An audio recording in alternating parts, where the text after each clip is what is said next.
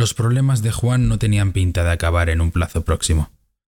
Él más bien pensaba que no tendrían nunca arreglo. Se había quedado sin trabajo y su mujer llevaba mucho tiempo echándole en cara su apatía y poca disposición para intentar cambiar su vida y por ende la de ella.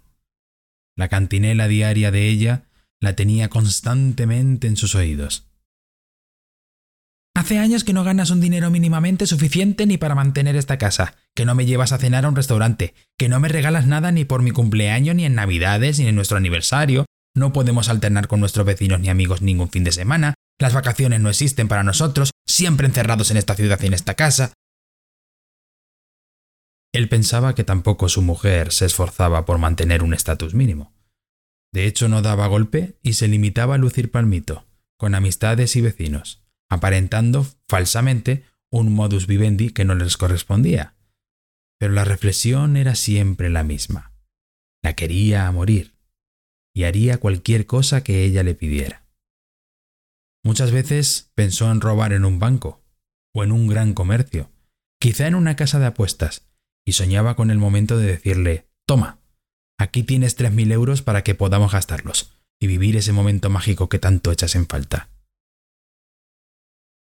Esa tarde tomó un par de copas de coñac de más que, pensó, revitalizarían su ánimo y quizá podrían ayudarle a suavizar la situación con su mujer al llegar a casa. Incluso se animó solo al pensarlo.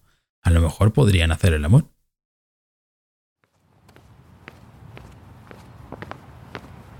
Caminaba por la calle, paralela a su casa, casi a oscuras ya, y de alguna manera seguía los pasos de un hombre que marchaba delante de él. De repente, el hombre se paró en seco, se llevó las manos a la garganta y cayó sobre el asfalto como un fardo. Juan se acercó rápido para ayudarle y se inclinó sobre el individuo que yacía inmóvil blanco de faz y mirando las estrellas. Está muerto, pensó Juan. Puso su oído sobre su pecho. Nada. Tocó su carótida sin pulso, lo zarandeó, colocó sus dedos sobre sus muñecas. aquel individuo había fallecido. Seguramente de un fulminante ataque al corazón. ¿Qué hacer? No pasaba nadie por allí. Su móvil estaba sin batería. Tendría que acercarse a su casa, solo está una manzana más allá y, bueno, y allí llamar a la policía. Entonces reparó en el bolsillo interior de la chaqueta del hombre, que estaba entreabierta. Ahí asomaba una aparentemente voluminosa cartera. Miró a derecha e izquierda y la sacó rápidamente de su ubicación. Reanudó apresuradamente el camino hacia su domicilio, pero no pudo antes resistir la tentación de revisar el contenido de la cartera bajo la luz de una farola.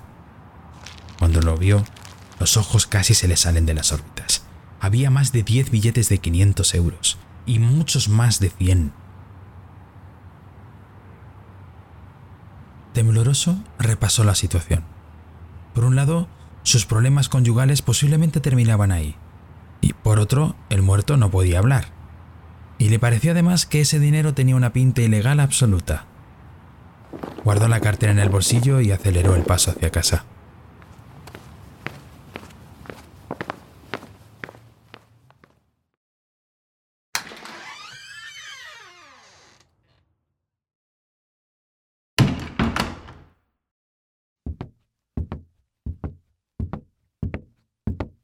Se había hecho tarde, así que su mujer, que se acostaba normalmente pronto, ya estaba en la cama emitiendo un suave ronquido.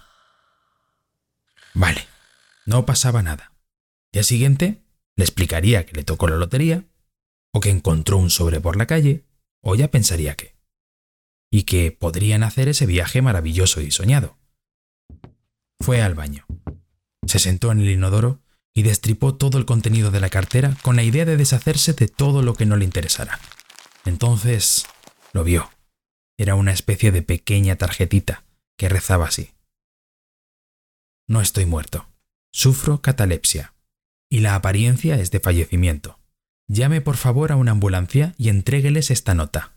Gracias. Juan creyó morir en ese momento. ¡Joder! No iba a tener él esa suerte. Durante unos minutos su mente dirimió si quedarse el dinero o devolverlo al enfermo. Al final, pudo más su honradez, y de mala gana tomó la cartera y bajó de nuevo a la calle. dirigiéndose al lugar donde el tipo aquel se desplomó. Desde lejos apreció las luces de la policía y de una ambulancia. Mantuvo un paso expectante y lento, intencionadamente, y cuando estaba a punto de llegar, los vehículos se alejaron con las sirenas ululando, dejando la calle vacía. ¿Qué se hace en estas circunstancias? Lo que hizo Juan, volver a entrar en el bar, todavía abierto, pedir otro coñac y pensar rápido, mucho y bien. Tenía que ir a la policía, entregar la cartera y confesar. Aquel hombre tenía los ojos abiertos cuando le robó y no estaba muerto, más bien le miraba fijamente. Así que podía reconocerlo. Maldijo su suerte y se dirigió a la comisaría más cercana.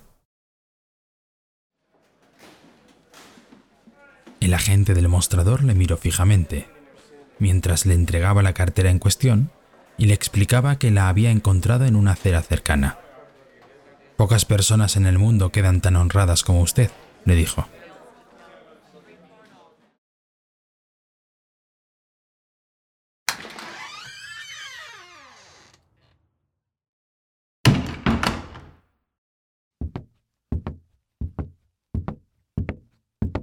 Juan volvió a casa, se acostó al lado de su mujer y trató de dormir, aunque le resultó imposible.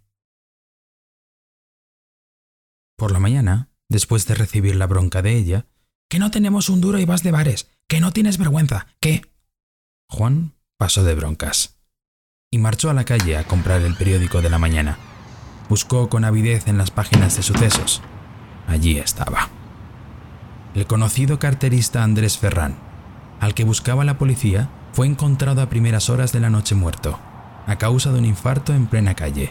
Horas antes, había robado en una estación de metro la cartera, con el dinero cobrado de una herencia, a Julián Ruiz. Aprovechando el estado cataléptico de este, enfermedad que sufre con frecuencia el señor Ruiz, y cuya descripción sirvió a la policía para identificarle. Un ciudadano anónimo entregó la cartera a la policía, que debió caérsele al ladrón en algún momento de su huida. Juan se ha separado de su mujer y ha vuelto al pueblo donde nació. Allí vive de lo que cultiva en el huerto.